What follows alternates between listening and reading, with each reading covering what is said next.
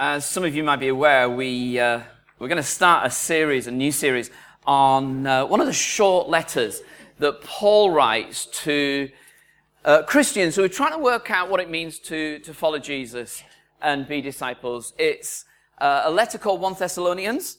It's probably, people think this probably was one of the earliest letters that the Apostle Paul wrote. And uh, in effect, what Paul is trying to do in his letters is disciple people. He's trying to help Christians work out how do you make good decisions where you are. And as we read the epistles, as we read these letters written 2,000 years ago, we're trying to hear it as though Paul were writing to us, to trying to discover what would Paul say in our context? What would Paul say to you? 2014 begins with all hopes that we might have, but also the ongoing challenges. And in the midst of it, here we are in church, worshiping, trying to work out what it means to follow Jesus, trying to be obedient, sort of wrestling with all sorts of stuff. What would Paul say to us? One of the things that we believe is that when we start to read the Bible together, and whenever we read the Bible, that it's not just the words there that are affecting us, but somehow God, by His Spirit, is wanting to take those words and reapply them so that it becomes like God nudging at our own heart and saying, Can you see that?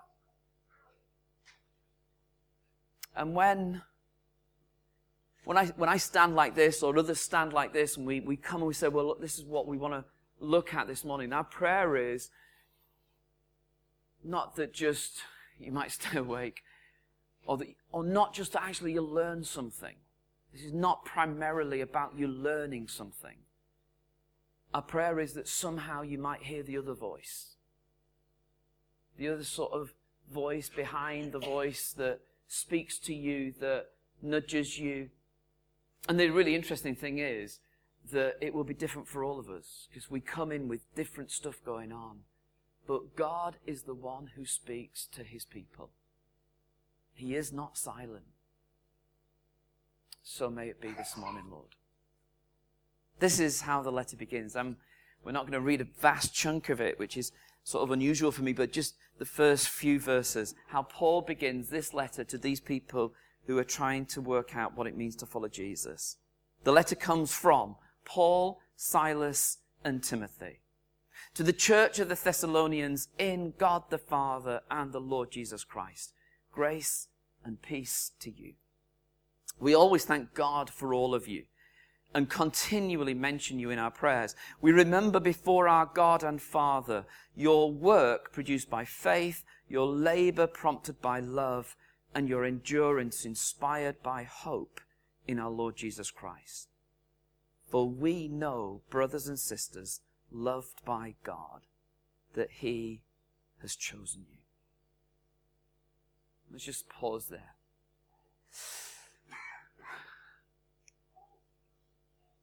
You may well be too sophisticated to, uh, to have a list of New Year's resolutions. But uh, I picked up some papers this morning that we'll read later, and the, the papers are full of diets and ways to get your finances under control and ways to get yourself back into some sort of good shape for this coming year. And uh, as I said, it's sort of almost it's children's stuff, isn't it? The New Year's resolutions. But there's probably some of us in here who would desire to be a little bit of a different shape this year. There's some of us in the room who would desire to be a slightly different weight.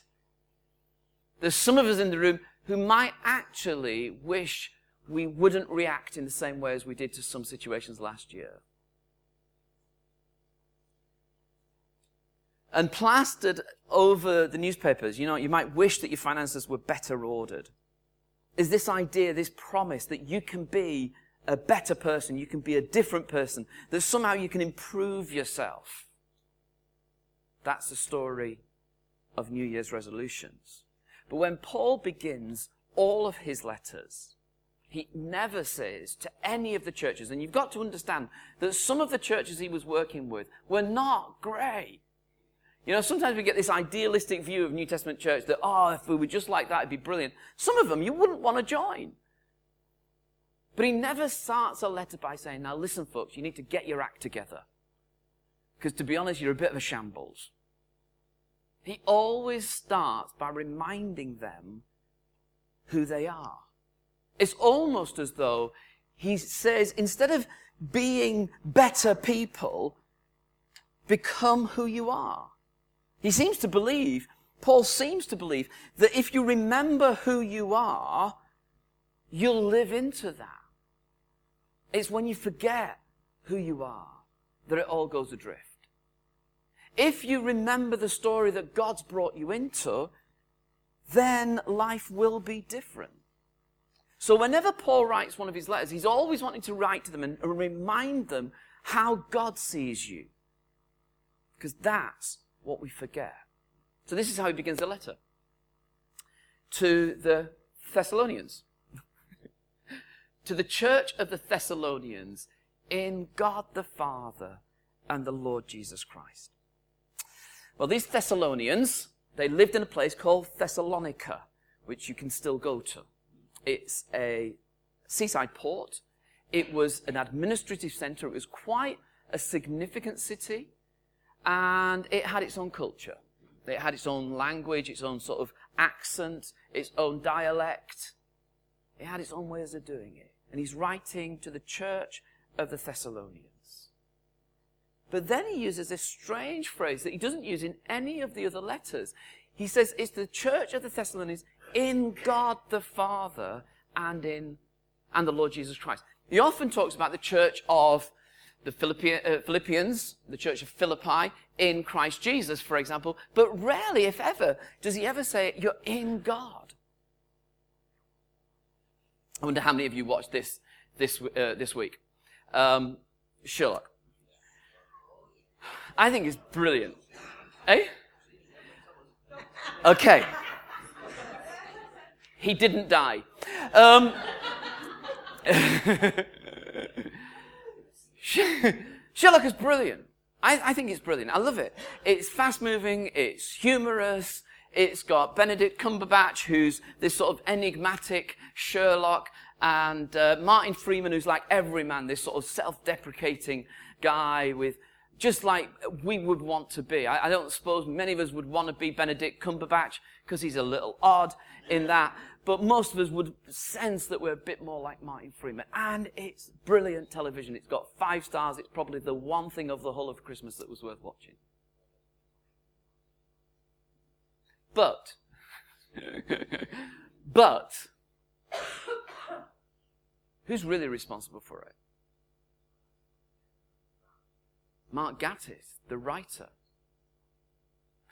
But is it just the writer and the actors? Or is it the producer who brings together the brilliance of all these different departments to produce location and sound and music and makeup and, and, and.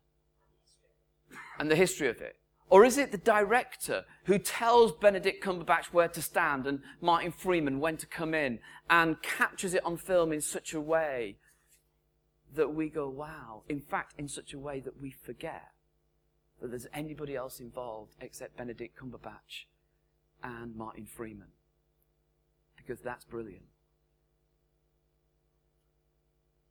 What's Paul wanting to say to the Thessalonians?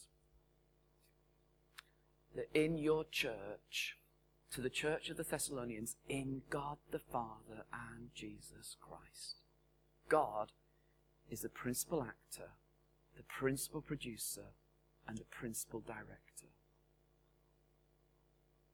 It's not us, it's God.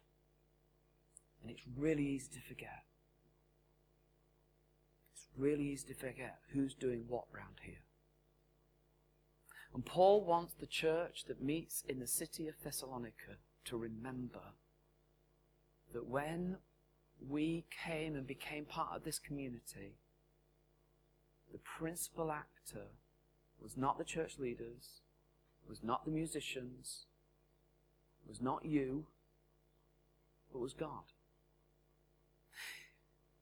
Acts chapter 17 tells a story about when Paul went to Thessalonica and started the church. And one of the things that happened in Thessalonica was that Paul was accused, they're all defying Caesar's decree, saying that there's another king, one called Jesus. There's like a renter mob came and a big sort of riot in the city. And they said, that's what they're doing. They're saying there's another king, one called Jesus. The renter mob were right. That's exactly what Paul was doing. Paul was saying, there is another one who's at work here. I don't know about you, but I find it easy to forget that God's the principal actor. Sometimes it's easy, isn't it, to, to think of our relationship with God as God being the one who gives you strength or power or love or the stuff you need, but actually then says, get on with it. But actually, Paul wants to be far more specific than that and say, no, God is the one who is principally acting. Can you spot it?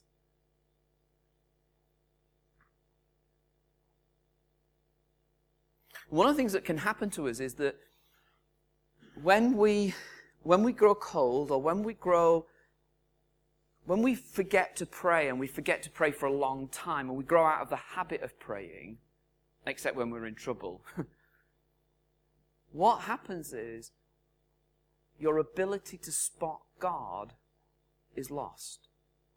That's what's missed. God doesn't stop helping you because you don't talk to Him. It's not that kind of relationship. God's far more gracious than we are. God doesn't stop loving you because you're not interested in Him. He's always committed Himself by His love. But what happens is that you lose the ability to spot what God's doing.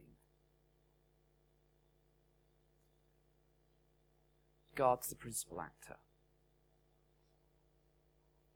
So if he were writing to us, to the church of the Salfordians, with our own accent, our own dialect, our own way of being, in God the Father and the Lord Jesus Christ, how would you hear that?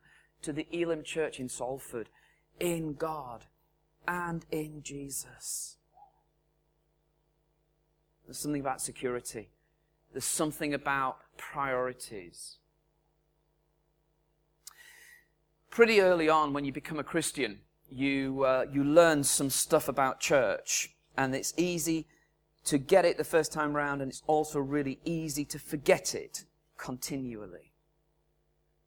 If we are in God, if God's the primary actor around here, if our relationships together are actually secured in Him, if somehow in the gospel God got hold of us and brought us into this new story, if all of that is the case, and I think it is, I think the truth is that although some of us were spiritually searching for some meaning to life, actually, we now want to look back and go, well, what was going on is God was searching for us. We thought we were searching for some meaning, but actually that very search itself was God searching for us.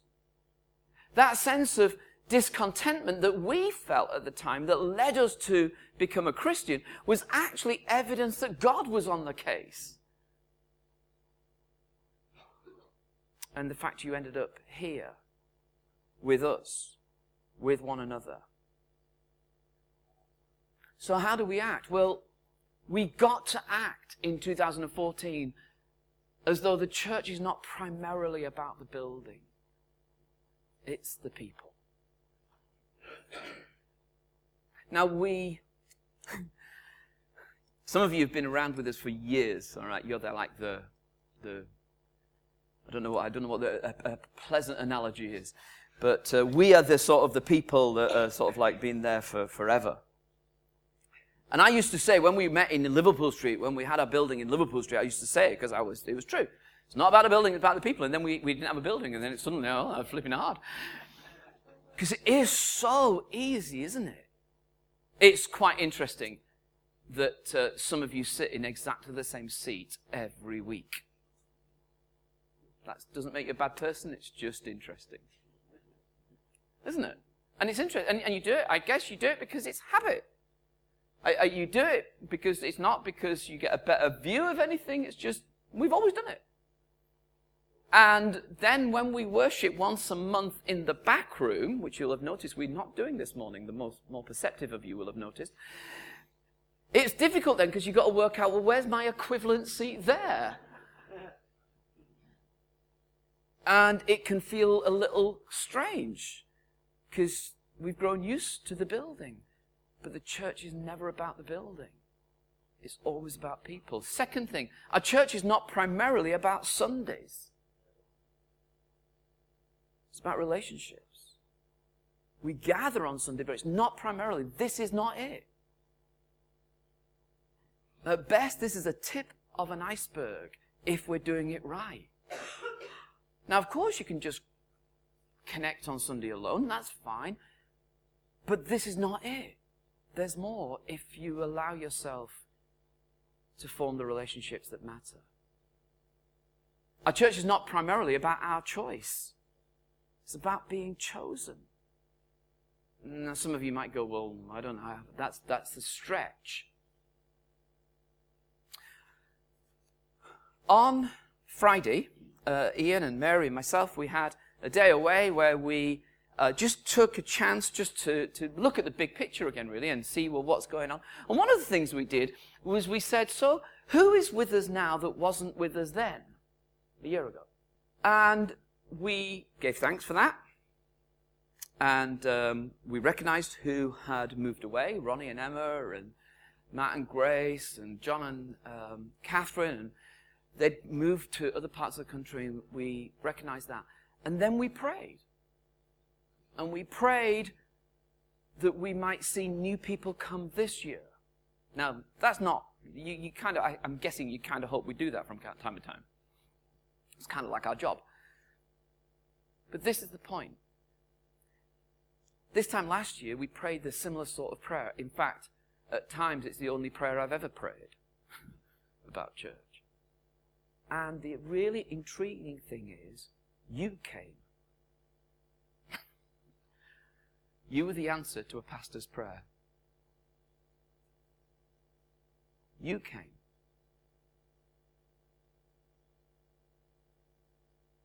Now, when you start thinking of it like that, you go, well, so was God involved with you being here? Or was it just good recruitment practice? Well, let me tell you, it wasn't. We're not that good. And some of you came to us through very strange routes. But we, because we want to say we were praying and we were asking God and we believe God's been at work. The fact you're sitting here is not an accident. Chosen. Set to one side. It's not just about choice. It might feel like choice, but actually chosen. And the fourth thing about church is church is not primarily about our action. It's about us listening to God. Last week, um, some folks were, were just sort of reflecting and giving some testimony really about how God was at work in and through them. And Joe was one of them. And uh, she told this great story about how she felt God was just wanting her to speak to this other mum that was at the school gate. And the way she described it was this sort of like this nudging within her. And then God setting up a situation where even Joe couldn't miss it.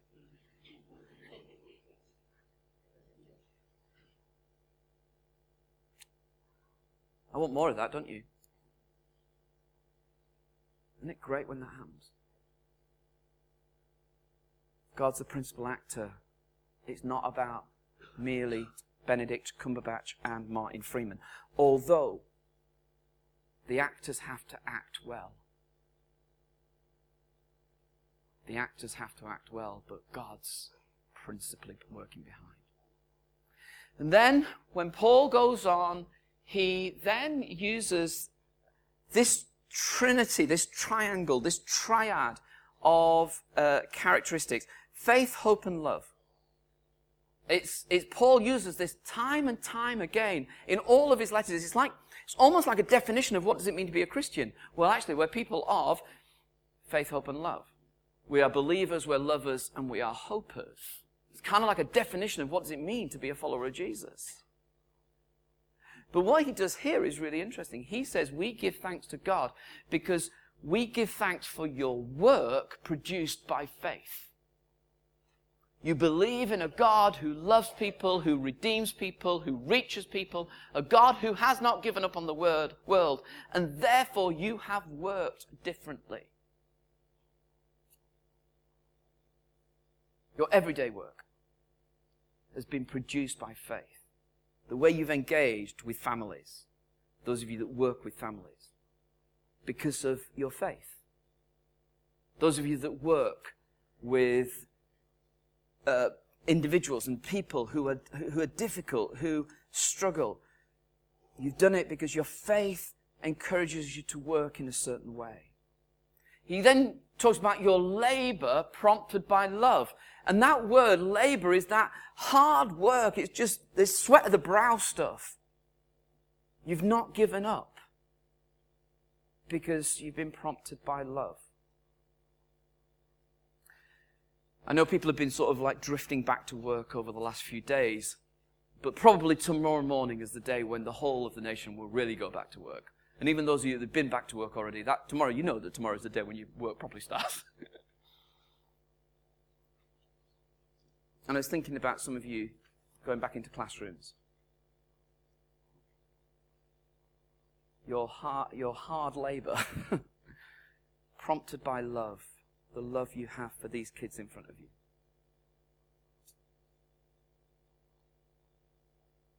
And then endurance inspired by hope. You've kept going because of hope. It's not just, though, about those of you that work with people, that serve people, that deal with people. It's easier, perhaps, to see it with them. Um, when Vancouver, uh, some of you may have heard me say this before, but when Vancouver was being redeveloped, the city planners who redeveloped Vancouver, and Vancouver is now regarded as one of the most beautiful cities in the world. But when they did the harbour side, there was, uh, the was like the Quays 20 years ago. It was like derelict. But there was one little mission hall in Vancouver called Hope Hall. Hope Mission Hall. And it was run by a little sort of outpost of Christians just doing mission work on the Quays in Vancouver. And of course, when they first looked at how to redevelop that whole site, the, the, the, the, the first thought and the obvious thought was let's just, you know, we'll pay them off and we'll, we'll, we'll raze it to the ground and start again and we'll put something sort of beautiful and shiny and glass and steel in the place. But the city developers said, what if we kept Hope mission? And actually, what would it look like if we redesigned this part of Vancouver around the trinity of faith, hope, and love. And as city designers or city planners, they said, How do we redesign a city if faith, hope, and love are the key? I heard that story not from a Christian. I heard it from a, a, world urban geographer who has redesigned Barcelona, has been involved in the Quays, has been involved in Vancouver. So it's not, this isn't a sort of a Christian spin story. This is actually recognized that one of the reasons Vancouver is so beautiful is because faith, hope, and love were the underlying foundations for the redesign of a city. So, for example, they said, we will never have one building that overshadows another. We will keep the height down to human scale. They actually thought it all through. It had something to do with the width of pavements and roads and traffic.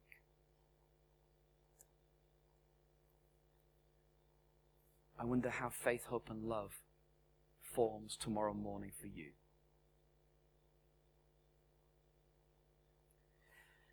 Endurance inspired by hope. What are you hoping in? Well, we come together around the death and resurrection of Jesus. The resurrection of Jesus says all things can be new. After Jesus was resurrected from the dead, he ascended to sit at the Father's right hand, and the ascension said, Jesus Christ is Lord. And one of the last things he said to his disciples is, mediated through an angel, was that actually the way he's gone, he will return. Christians, sometimes we can act in the same way as all non Christians, i.e., we can act well. But one of the differences that Christians have is hope, a different hope. Not just we hope things will work out, you know, like we sense that we hope the weather's nice tomorrow, we've got no idea, but actually this hope is secure, it's foundational, it's solid. And I know some people this morning who the thing you need more than anything is hope, a renewed hope. The Bible's really clear that one of the things that strips us of hope is the fear of death. The sense that actually the closer we get to it, the more it all feels for nothing. Someone wrote this. In the funeral service, we put aside our skepticism and our sophistication and we shout into the pit of death, You will not have the last word. This life and all life belongs to God. And some of us have been there recently, shouting into the pit, This is not the end. Now, what does it look like for people who go, That's what drives me? Not today, not what I fear might happen in a month, but actually what drives me is a sense that there's a bigger picture here. That everything that I'm told by my culture is to be careful, take care, etc., etc., is not true, but actually there's a hope that goes on forever. What's it look like? I wonder if it looks like Nadine, who last week told us about how she'd forgiven those who had killed her friend. Because she lives in a different story. I wonder if it looks like Paul and Connie on a very different level, saying we're part of our community group, but we don't want to get dragged into the gossip, because actually we're living with a different story. Paul finishes this little introduction by those two solid declarations. You're loved and you're chosen. And I wonder whether for many of us, those two words, if we could hear those words from God, would that change stuff? You're loved and you're chosen.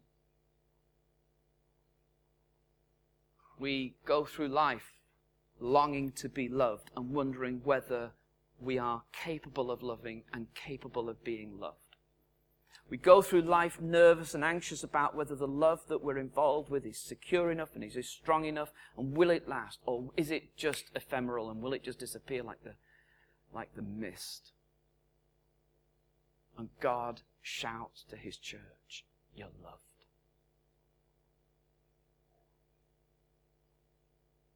And we go around wondering whether we're good enough, whether we can make any difference, whether any of this really matters. And God says, I chose you. I chose you. You might not have been chosen for anything in the whole of your life. You might have always been the kid at the end of the football match choosing, you're the one at the end and saying, well, we'll have him if we have him. You know, it's like, you might have been the girl who nobody wanted. And God says, But I did. Loved and chosen. This is the story we are called into. To the church of the Salford Elim. To the Salford Elim church. In God the Father and the Lord Jesus Christ. Grace and peace be yours. We thank God for you when we remember your work produced by faith, your labor prompted by love, and your endurance inspired by hope. For brothers and sisters, we have been chosen. We are dearly beloved. Hmm. I'm done. Let's just be still for a minute.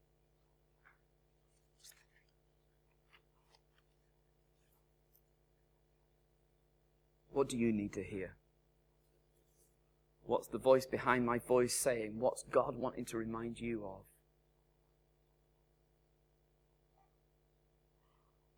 Let, let us just ask the Spirit to come and for you at this point in the service, just for you, that you might make sense of this for yourself. Some of you will be carrying the burdens of others, but right now, what does God want to say to you? Holy Spirit, come and speak to us, we pray.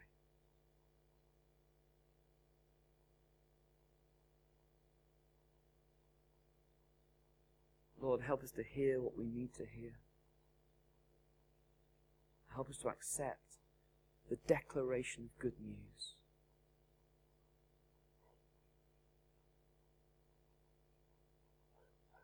And Lord, when the enemy of our soul would suggest that we are worthless and hopeless and unable to be loved, Lord, may you, the God of hope and faith and love, pour out your Spirit again into our lives.